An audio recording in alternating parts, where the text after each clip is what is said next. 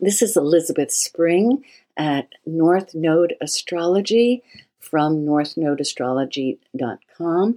And today I think we have a really interesting show for you.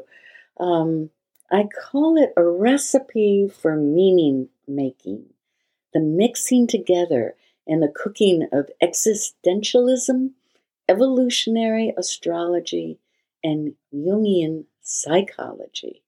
And don't be put off by the uh, the words there. I, I, definitely bring this right down to earth for you with a poignant uh, example of uh, um, how this whole way of thinking can be put together and an example from my own life of a friend who committed suicide and you know what i wish i had said to him uh, before that happened. So, thanks for coming by today, and I hope you get something out of this.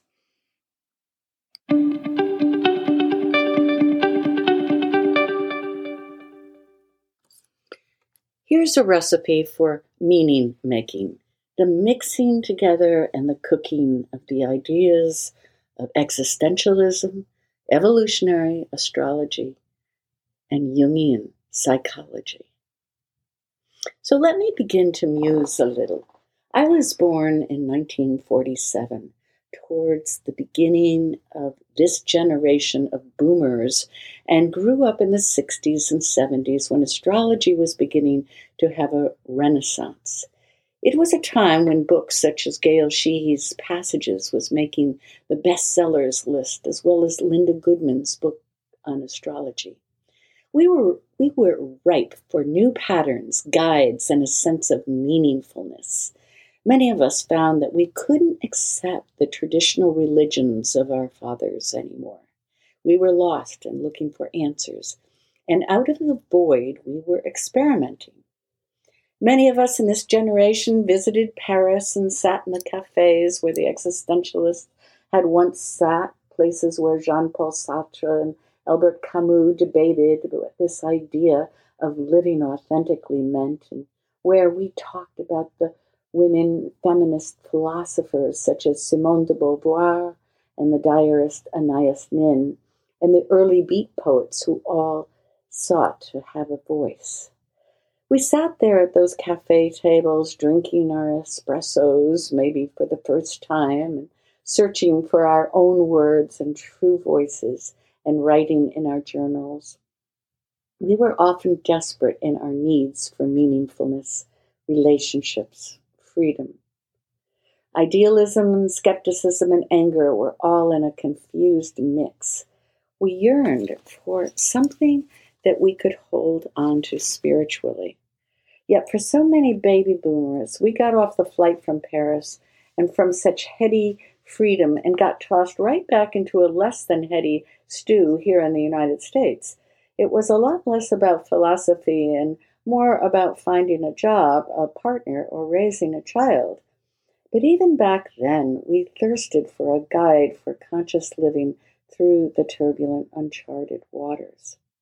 Some of us found help in meditation, particularly T, uh, TM, Transcendental Meditation, which many of us continue to do. Others uh, found solace and insight in the music of that time and often in the marijuana highs that went with it.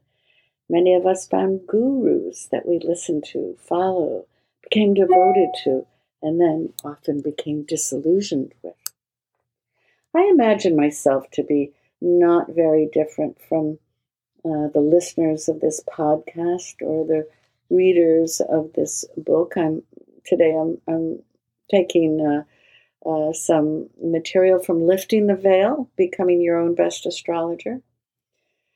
And uh, to keep going with this thought, you know, we've all been exposed to the same kinds of current events and cultural ways, yet, what I'd like to share with you is a way to see three of the large ideas of our times uh, uh, in very simple terms and to see how they're connected. And this is in hopes that it will also make me think deeper and connect the dots of some of my half forgotten truths. The large dots for me were embedded in the concepts of existentialism, evolutionary astrology, and Jungian psychology. And I believe that these can be broken down into some core ideas that are useful and possibly soul nourishing. And hopefully, I can offer you, the listener, a new perspective as to how they are intimately connected and supported, supportive of each other. Now, because I'm a professional astrologer, I see the astrological part of this recipe as very important because it gives us a uh, pattern for what to expect at the turning points on our life's journey and as a manual for pondering our life direction and soul purpose. Um, this book that I'm drawing from today and my other books have delved into these viewpoints. The existential worldview is another base with its motivating impulse for having the courage to make meaning out of our littlest actions. And the Jungian worldview pulls it all together by drawing our attention to the numinous self, what some would call God, and showing how what is unconscious could be made conscious, lest we act out our unacknowledged fears and compulsions and the sins of the fathers. So essentially, I'm challenging you to become a meaning maker by seeing how these particular ideas weave together into an invitation to live in a meaningful world created by living out of your authentic self. Now, I know it's likely that many of you have some prejudices about these ideas, i.e., that woo woo vibrations from planets don't affect us at all. Hey, I think you're right. I'm, I don't believe that either. And that those French philosophers were pedantic and a little arrogant. I think you're right. And that Carl Jung was a rich man who slipped into womanizing at times. Yeah, I agree. But there is a way to see each of these traditions differently and to see how their gifts far outweigh misunderstandings and occasional human misbehavior. I believe we live in a time when one of the greatest dangers is not only global warming, but global cooling. The idea that we are becoming numb and cool to the sweet vulnerability of human life.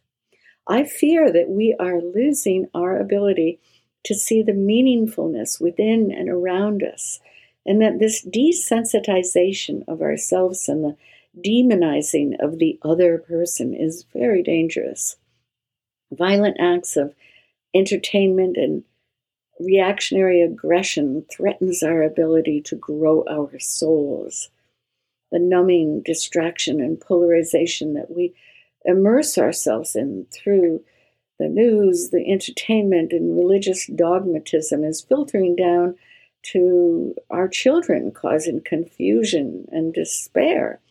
It flies in the face of these new paradigms we've been talking about um, in this in this book, and let me tell you why I believe this to be true. This last spring, my friend Henry jumped off the city bridge here. His suicide was a shock to our community, as he was not only a well respected professional man, but a father of three and someone who seemed to really enjoy his, his life, his motorcycle, his guitar playing, and his friends. Henry was a good looking man and admired for his gentle and humorous ways. What some of us didn't know was what lay below the surface of his life that erupted that particular day last spring when he took his life. The minister at his memorial service was wise enough to say that Henry didn't take his life, his sickness took his life. True, Henry had a lifetime of dealing with intense inner struggle and anger mixed with vulnerability, those qualities we label as anxiety and depression. Many of us didn't know about this. But was his death simply a medical casualty based primarily on his biology? What other factors were happening? Now, if Henry had come to me as an astrologer, I would have said that he was in the particular life passage called the second Saturn return, and that everyone in this particular life passage, you know, that usually happens somewhere around the age of 59, 60, eh, these are rocky waters. They're in rocky waters, but it will pass. And I would have looked to give him an approximate time period when this transit would be over, the worst times. And I would have talked to him about the unique challenge of this frequent uh, melancholy time. Knowing that everything runs its course in time can be a great comfort. I would have stressed the temporary nature of this passage and that no matter how hard it was for him to feel good right now, that there would be many chances to make it better, feel better. I would have looked at his birth chart and asked if he had considered his anxiety in terms of his parental inheritance and expectations, what I call the family karmic inheritance. We might have talked about how anxiety and anger or resentment can act out in destructive ways, and if there were any ways that following doctor's orders sounded too close to following father's orders. We might have talked about what he truly valued in this life and if there were ways he could make his existence less painful and more meaningful. What if he used a journal like Carl Jung did and imagined what was and what could be?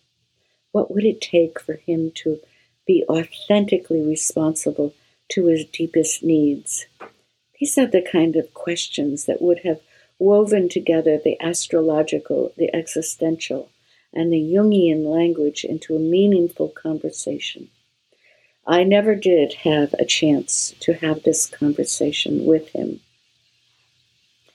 But perhaps I would have attempted to describe the gifts and challenges that he was bringing over from past lives and look to see how this might have contributed even to an emotional hangover now from unresolved soul issues. In his birth chart, Henry had both his sun and moon squaring Pluto, the god of the underworld, which governs transformation and renewal. Sometimes suicide is seen as an impatient desire for transformation. Isn't that interesting? An impatient desire for transformation. And one wonders if he had known about this idea and the Plutonian pressures within him that were lobbying for rapid change, if he might have been able to be more patient with his process of change. Henry's situation was undoubtedly more complicated than I know, and I don't know if a few sessions with an astrological counselor would have made any difference. I'm sure his friends tried to help him many times and in many ways, Yet still, if I had a chance for a time together with him, I would have encouraged him to read about the psychologist Carl Jung's painful journey his, into his unconscious, his nervous breakdown, and the unusual things that he, he did to come out of it. How he stopped his regular work and allowed himself lots of creative playtime and kept a series of journals in which he drew mandalas and where he let his very active imagination run free. He also had the help of a woman who was neither his wife nor his therapist, just someone who would listen to him. After this passage of Jung's life was over, uh, and this happened around his Uranus uh, opposition around the age of 41, 42, he, uh, he gathered his black books, his journals, and compiled them into a large red book which contained the fantasies or myth making ideas that were in the smaller journals. Although he edited his, his original journals greatly, his mandalas are still there.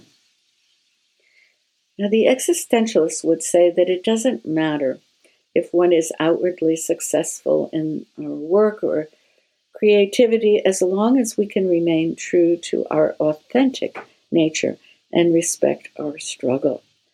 Perhaps what matters most is what we attempt like the writer William Styron, to to wrest meaning out of our experience rather than grasping for quick and literal solutions to problems of meaning and psychological pain.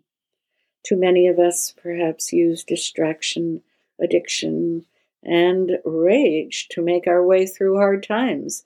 We get divorced, start a fight, drive too fast, buy too many things, or give in to our favorite addiction. What does it take to sustain meaning and the will to live for a person like Henry, or truly for any of us? I believe it sometimes takes an heroic effort to create meaning and love out of a life that feels devoid of both.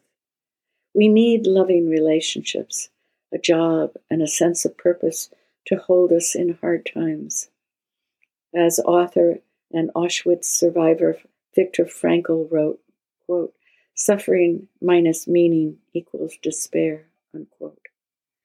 He wrote that a sense of greater meaning in his life made all the difference for him. He felt that if one knows the why, one can bear the how. The existentialist wrote passionately about this kind of struggle to get meaning out of meaninglessness.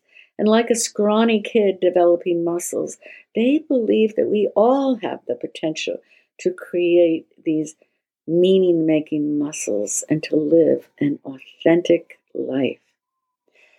So I'm going to stop there. That's the end of part one. And the next time we'll uh, continue with these thoughts. But I hope that there's been something that has stirred you today. And thanks for coming by. Uh, if you're interested in more, um, you can check out my website, which is northnodeastrology.com. Bye for now.